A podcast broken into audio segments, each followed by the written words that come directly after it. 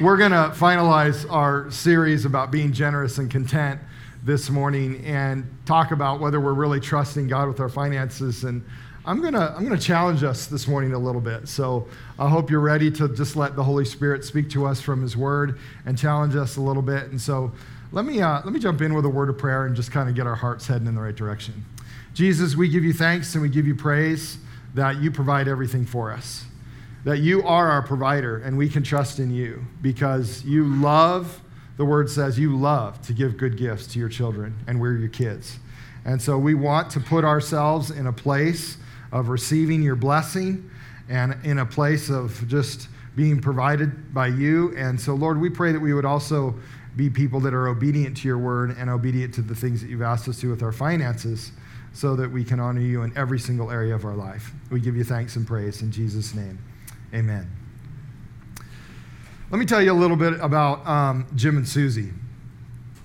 Jim and Susie were a typical American couple with a typical American family, three kids under eight, had a pretty good marriage, but there was one thing that Jim and Susie fought about often money.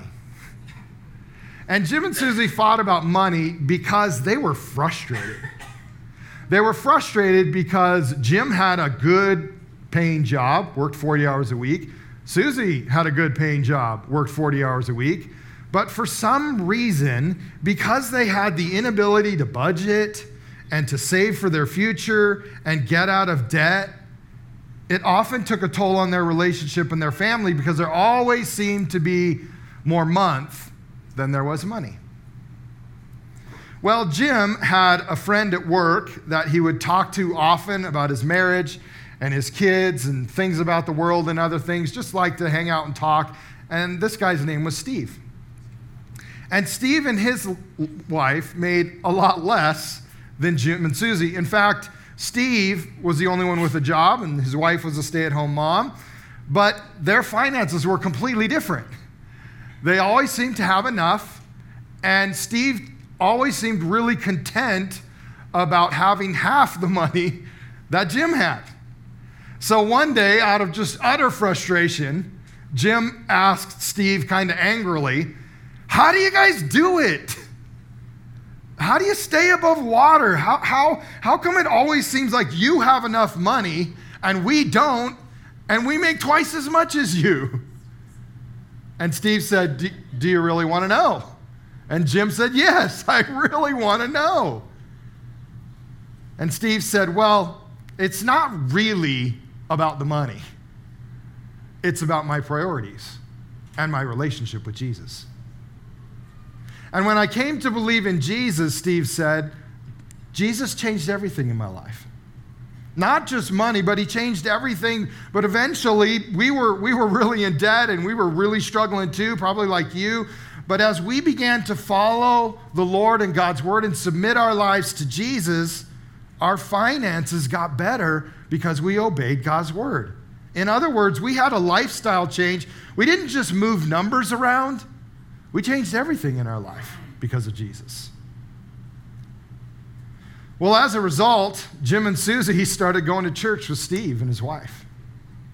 They started going to a small group and opening God's word together. And eventually, Jim and Susie and their kids all said yes to Jesus, began to believe in him as their Savior. And as they trusted in God's word with their finances, their lives and also their finances began to turn around. And in a matter of a couple years, they were no longer living paycheck to paycheck.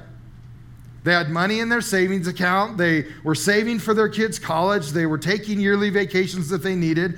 They were saving for retirement. And the only debt that they had was their house, was their home. When Steve and Jim were talking a couple years later, one of the things that Steve asked Jim was, How do you feel like things are going now that you've come to know Jesus and are following him? And one of the things that Jim said was, It seems like most of the things in my life are where I always wanted them to be. And I'm so content.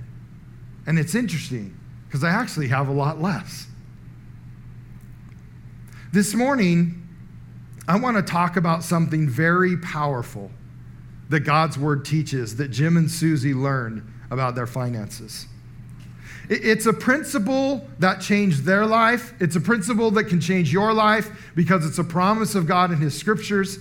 And it's simply this that tithing plus generosity equals contentment. Tithing plus generosity equals contentment. This is God's formula for finances. And if we learn God's formula for finances, life will be very different. Now, let me tell you something. I didn't say life won't be difficult, I just said life will be different. In fact, you might find that life is actually sometimes more difficult, but what you will understand as you bring everything in your life into the priorities of God's Word, you'll discover that actually walking in intimate relationship with God through my difficulty is actually better than having everything together and struggling on my own. Anybody understand that principle? Now the Bible has a lot to say about finances. There's commands, there's conversations, there's illustrations, there's stories. And here's what's interesting about all of that all throughout the Bible, there is a correlation between the development of our character and how we handle money. Let me repeat that because this is really important.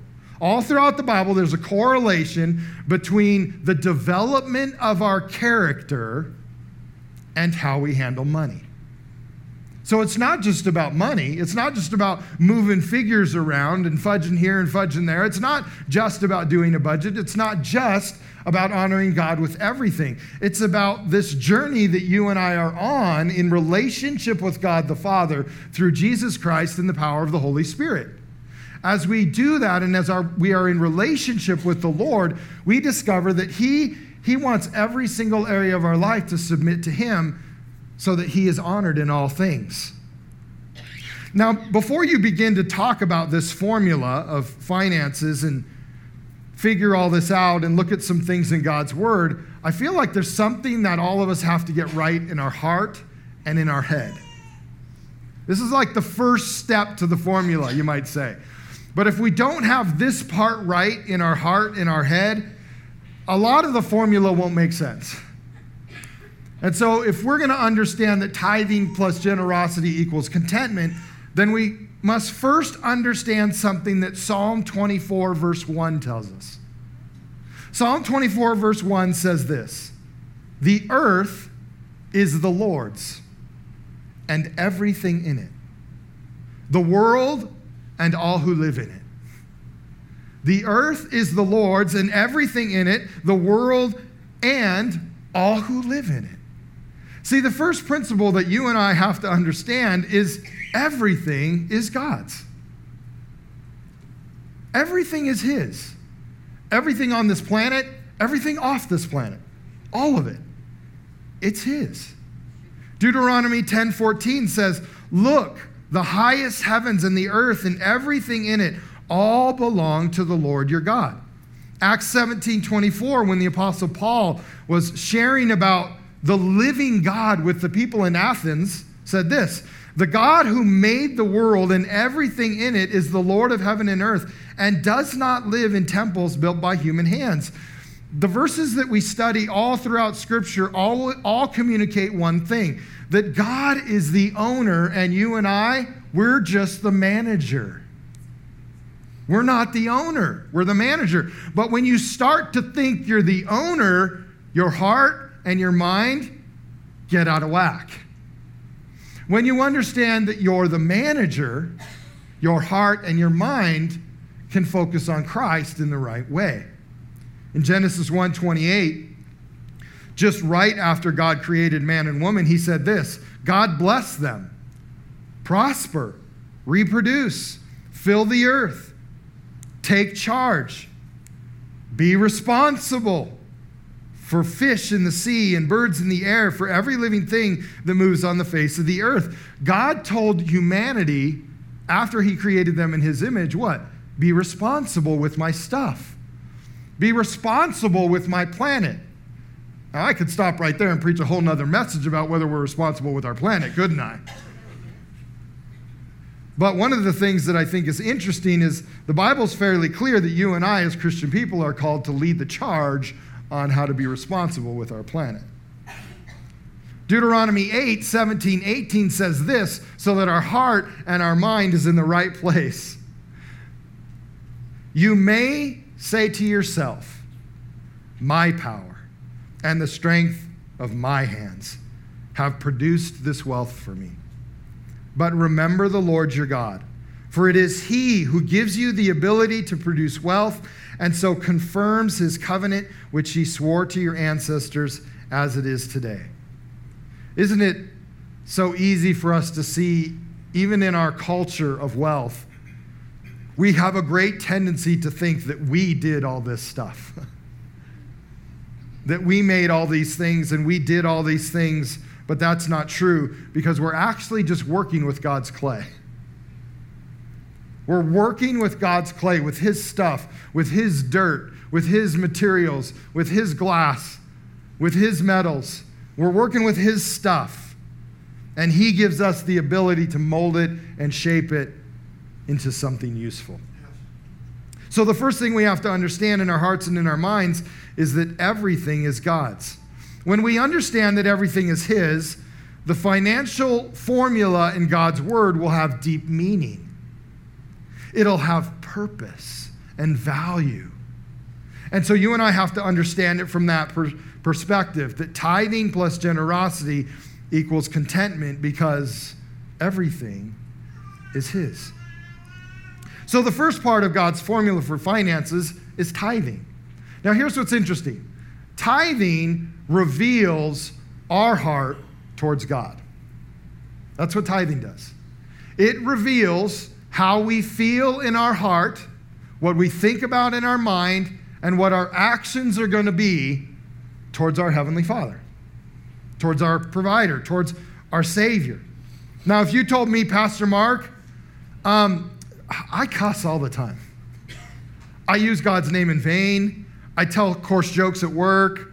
I say rude things to my wife and my kids. Then you're telling me that you're not faithful to Jesus with an area of your life your tongue, your words. You might be being faithful with some other areas of your life, but you're not being faithful with your tongue. Now, the Bible communicates something very clearly that if we're not giving to God regularly, then that part of our life is not faithful to God, our finances. If we're not regularly giving to Him, then our finances are serving a different master. In Matthew 6 24, Jesus said, You cannot serve both God and money. Interesting. This is why money and finances is such a big thing. Because what Jesus is communicating is money is like a God, it can become a God. Now, we wouldn't know anything about that in our culture because we're really, really good about putting money in proper perspective. Or maybe we need a little help with this. Because I think in our culture, we do completely believe that money is God, don't we? You can see that when times get tough. Is anybody upset right now that the interest rate's going up? Anyone in our culture? Or everyone in our culture? Everyone is. Why? Because you're messing with my money. We don't care that you're messing with our kids with inappropriate stuff all over the internet, but you're messing with our money, so I'm really ticked now. So, what do we value? We value money because we get upset about what we really value. And so in our culture, we could say the thing that we really get upset about the most is our money. So then money must be our master, our God. And Jesus says, if you're going to understand my formula, you have to understand that you have to serve the Lord, not money. Now, a simple definition of tithing is giving back to God part of what he has given to us. I'm giving back to God part of what he has given to us. This is what the Bible teaches. It teaches us to give a portion of our income back to God. Now, this is an established practice. Uh, really, as far back as you can go in Scripture, Abraham started tithing to King Melchizedek way back in Genesis, and it continued. It became a part of the family of God. Then it became a command of God in the law in Leviticus chapter 27, verse 30 and 32, when God said, A tithe, and that word tithe means a tenth, a tithe of everything from the land, whether grain from the soil or fruit from the trees, belongs to the Lord. It is holy to the Lord. And that word holy means set apart, it means separate. So, a tithe of, of what you're getting, because we remember everything was agricultural back then. So, what I'm raising from the soil, grain, fruit, and then verse 32 every tithe of the herd and flock, every tenth animal that passes under the shepherd's rod will be holy to the Lord. So, what the Lord really established in Leviticus 27 that continued even to this day is that we would give a portion of what God has given to us back to Him to remind us that our heart belongs to the Lord. Now, what has He given us? He's given us everything. And if everything in this world is God's, then 100% of what we have is God's. And that's true. It doesn't mean we're only faithful with the 10%, it means we're also faithful with 90 as well. In fact, I know someone, an acquaintance of someone that is fairly wealthy. He actually tithes 90 and lives on 10. How many, how many think that sounds good? That sounds kind of cool. because he trusts the Lord. Now, here's what's interesting. Somebody might ask if God owns everything, then why do I need to tithe? Like, if he owns everything and he provides everything for me, then why do I need to tithe? That must mean tithing is not just about the money, it must be about my character development. It must be about changing my heart. Yes. It must be about changing my mind. And it must be about investing in the kingdom of God. Because yes. that's what it's about. See, the tithe is purposeful. It's to help us not forget that everything is God's. It's to help us not get proud and boastful.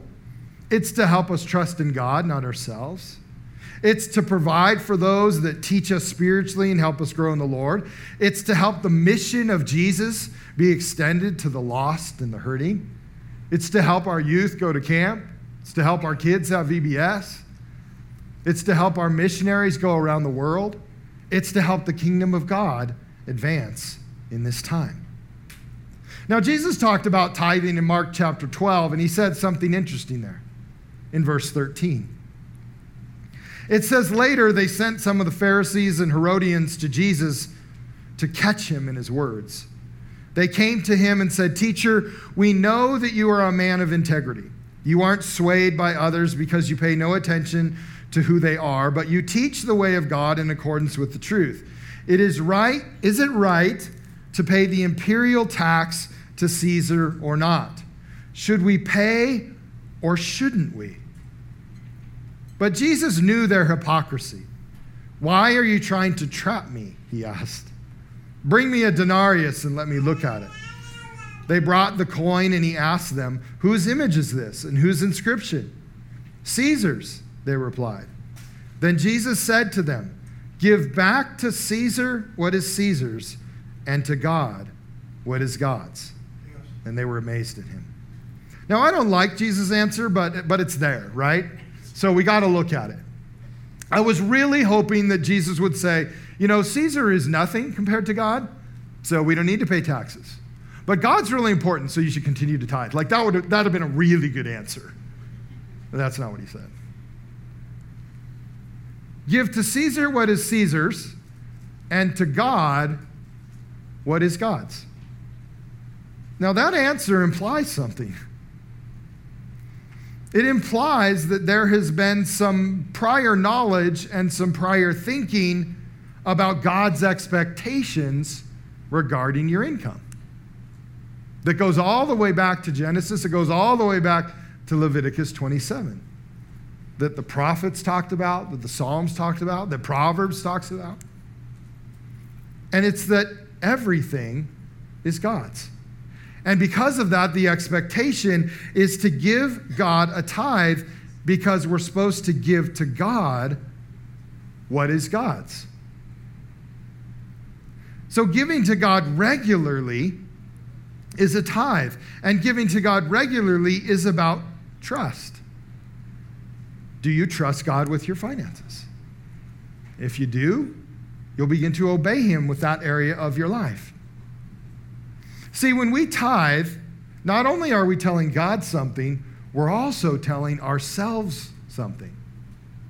See, when we tithe, we're telling ourselves and reminding ourselves about some really important facts. We're reminding ourselves that everything is God's. We're reminding ourselves that I trust that God can take care of me no matter how much I make. We're saying to ourselves, I believe God is doing something in my heart and in our relationship as I tithe. When we tithe, we are saying, In my life, God is my God, not money. When we tithe, we're reminding ourselves that Jesus' kingdom is more important than my kingdom. When we tithe, we're saying my church and my spiritual growth is valuable to me. When we tithe, we're saying helping people in need in our community is something God wants me to do. And lastly, when we tithe, we're saying that I trust that there is a purpose in my tithe in my giving regularly to God. We also, and lastly, are telling ourselves that there is a correlation between the development of my character and how I manage my money. Tithing plus generosity equals contentment. The next little idea is generosity. In the Old Testament, this word is offering. In the New Testament, the word is generosity. Basically, what it means is that generosity reveals our heart for the lost and the hurting.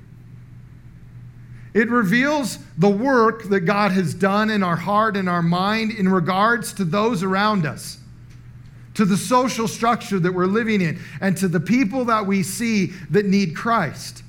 See, generosity is different than tithing. Tithing is a command of God. Generosity is a way we give above and beyond our tithing, and generosity or offering is more than obeying God for his purposes. It's about what Holy Spirit is doing in our heart for the world around us. This is the Good Samaritan principle. Remember the story of the Good Samaritan? It's a great story that Jesus talked about to remind us about how important it is to be generous with our life, in everything in our life. This is the story where a man was traveling and some robbers came up to him and they beat him half to death. So he's laying there in the dirt, about to die. All of his belongings have been stolen. And a Samaritan man comes along and decides to help him. In fact, the Samaritan did three simple things that reminded us that he had a generous heart. That, that in his heart and in his mind, he didn't think about himself all the time, he thought about the lost and the hurting. The Samaritan teaches us three simple things. And he did three simple things. The first thing he did was he stopped. He stopped. Now, it's interesting. In the story, there was a priest and a Levite, two really good Christian people, and they didn't stop. Now, we don't know why they didn't stop. Maybe their life was super busy, didn't have time to stop. Maybe they had an appointment, and the appointment was more important than the person dying. Maybe they had uh, a family barbecue to get to. Maybe they had fireworks in their pocket and they just had to go light them off. We don't know. But here's what we do know they didn't stop. And that means that the generosity that was lacking in their heart was so small that they didn't care about the, someone that was hurting. And Jesus said, That's a problem. That's a problem. And as a body of Christ, we're called to be those that stop. But it's really hard, isn't it? It's really hard in our super busy, kind of chaotic world to just stop. But it's what God calls us to. And here's what I believe if you'll be generous with your time, God can give you more time too. The second thing the Samaritan did was he cared. In the story, Jesus said that the Samaritan went over, he poured oil and wine on the man, which started the healing process in all his wounds. But then he picked him up, he put him on his donkey, and he took him to the inn. But that wasn't it. In the inn, it says that he took care of his needs all night long. So, all night long, this Samaritan man was a nurse by this guy's side, helping him with his wounds, whatever they might be. There were physical wounds, there were probably mental wounds, there was probably all kinds of stuff, but he took care of him all night. So, whatever his appointment was for that day got canceled. And the next day he had to leave. So, the next day he he went to the innkeeper and he said, Hey, I, I want to give you an amount of money and I want this to let this guy stay in your inn. And could you take care of him? And whatever else you have expenses for in his care, I'll pay you when I come back through town. So he gave money to the innkeeper to take care of the man, paid for his expenses. See, the Good Samaritan saw the man that was hurting, and his heart and his wallet made a huge difference in this man's life. Generosity is a result of love and a desire to care for people in need. And that's a place where God wants each of us to live. This place where we have big hearts and where we can use whatever we have to care for others. The Apostle Paul talked about this in 2 Corinthians 9, verses 6 through 11, when he talked about generosity. There were some people that were hurting in Jerusalem, and he was asking the church in Corinth if they could help and take an offering, and th- this offering would go to help the people in Jerusalem that were in the middle of what was probably a famine, but they were also under great persecution there because of their belief in Christ, and so they were taking an offering to help them. And, and here's what Paul said about generosity in 2 Corinthians 9. He said, Remember this whoever sows sparingly will also reap sparingly. Whoever sows generously will also reap generously. Each of you should give what you have decided in your heart to give, not reluctantly or under compulsion, for God loves a cheerful giver.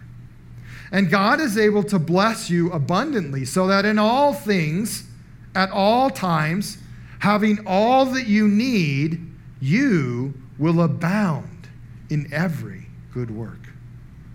As it is written, they have freely scattered their gifts to the poor, their righteousness endures forever.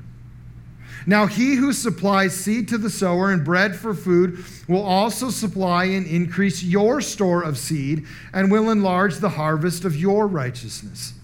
You will be enriched in every way so that you will be generous on every occasion. And through us, your generosity will result in thanksgiving to God.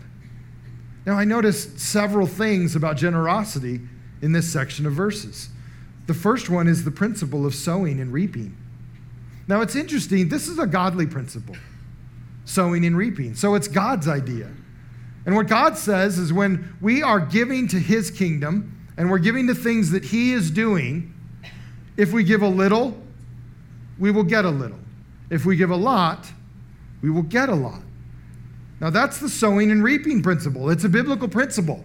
And here's what we have to do with this principle we have to trust God in it because it's God's principle. It's not our principle, it's His. So, what God is saying is when you when you graciously and generously give out of the abundance of your heart to things that I'm doing, I'll make sure that you're always taken care of as well. And then remember, every blessing that God gives is not always physical or financial. Some of the greatest blessings we have in our lives are spiritual. And God will always bring that back around. Another thing I noticed about generosity is that we should decide in our heart what to give. So, generosity is about what's happening in your heart. Some things will move your heart, and some things won't. And that's just how the Holy Spirit works in each of us. It's also how many of the needs in the body of Christ get taken care of. As each as the Holy Spirit stirs our hearts, all of us individually, different needs get taken care of throughout the body of Christ and all around the world as a result of each of us obeying the voice of the Holy Spirit and the Lord touching us and our hearts stirring towards something in particular. And as a result of that, things get taken care of. So maybe your heart gets stirred to, uh, to, to take care of a child somewhere around the world, and so you give monthly to an organization, but maybe your heart doesn't stir for that. Maybe your heart is stirred to um, organizations within the church that dig freshwater wells somewhere around the world. And you're like, man, that really turns my crank.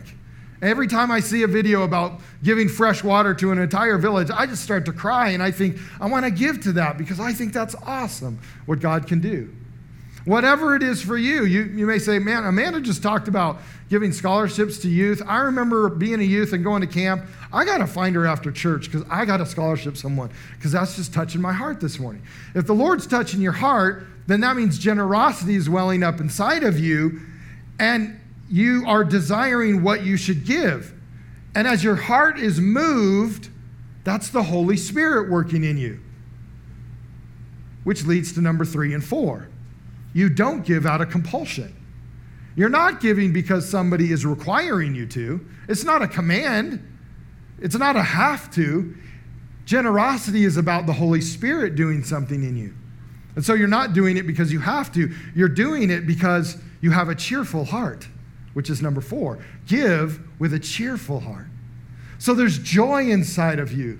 There's, there's happiness going on. There's something inside of you, and that's the Holy Spirit that, that is speaking to you and moving your heart about something specific to give to. And so you just decide to give because your heart is motivated in that direction and because the Holy Spirit is stirring your heart. Number five is God is able to bless you because you are generous. This, this scripture said that God is able to bless us because we are generous. He will supply what we need all the time, having everything we need. We will abound in everything that we need because we chose to bless others. God will bless us. And number six, generosity is also about just being thankful to God for what He's done in our life. It's part of just the thankfulness that is inside of us that says, I'm so thankful what God has done for me, and I want to do that for someone else. And I want someone else to see what God has done for me.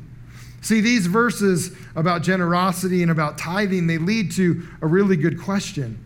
And that is, is God trying, is God trying to increase our standard of living or our standard of giving?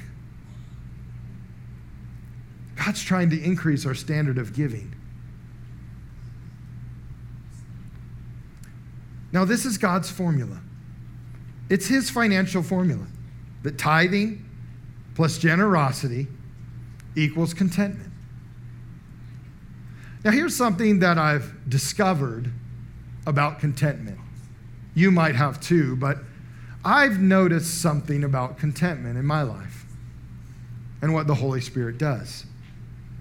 The more obedient I am to God's word and to the Holy Spirit's voice, the more content I am. There's like a direct correlation between the two. The more I obey God's word and the more I hear the Holy Spirit and obey Him, the more content I am.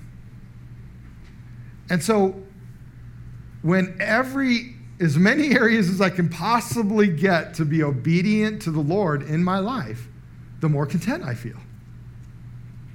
There's just a direct correlation to the promises of God working in our life and the Holy Spirit's presence there.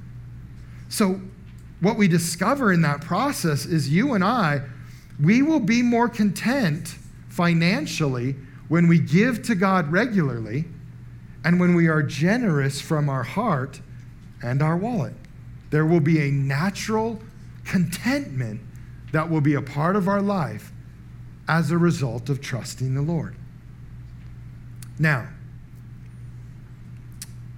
I, I want to challenge us a little bit.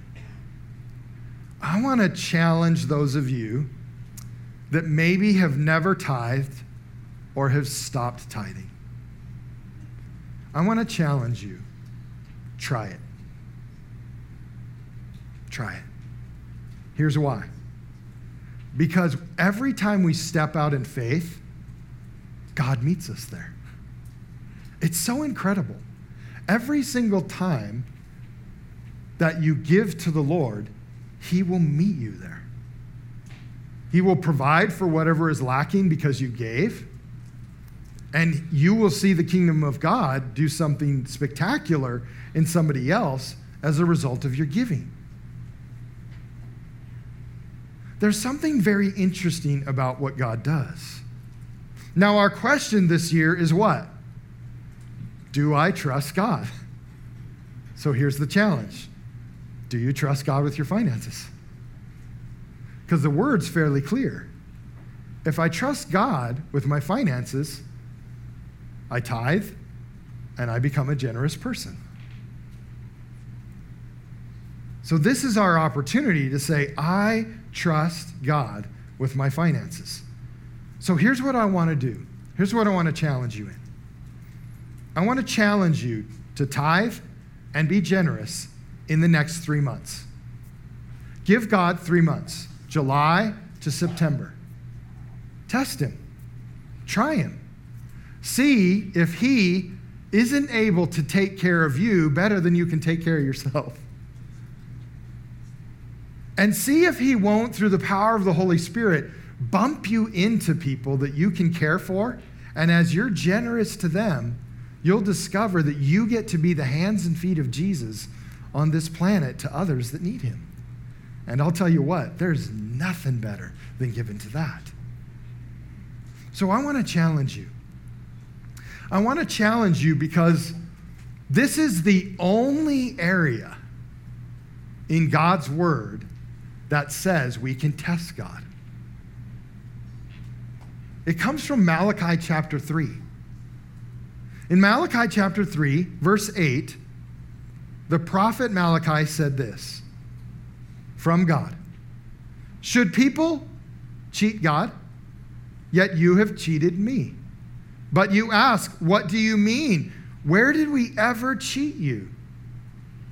And God said, You have cheated me of the tithes and offerings due to me. You are under a curse, for your whole nation has been cheating me. Bring all the tithes into the storehouse so that there will be enough food in my temple. If you do, says the Lord of heavenly armies, I will open the window of heaven for you. I will pour out a blessing so great you won't have enough room to take it in. Try it. Put me to the test. This is God's formula tithing plus generosity equals contentment. Would you stand with me?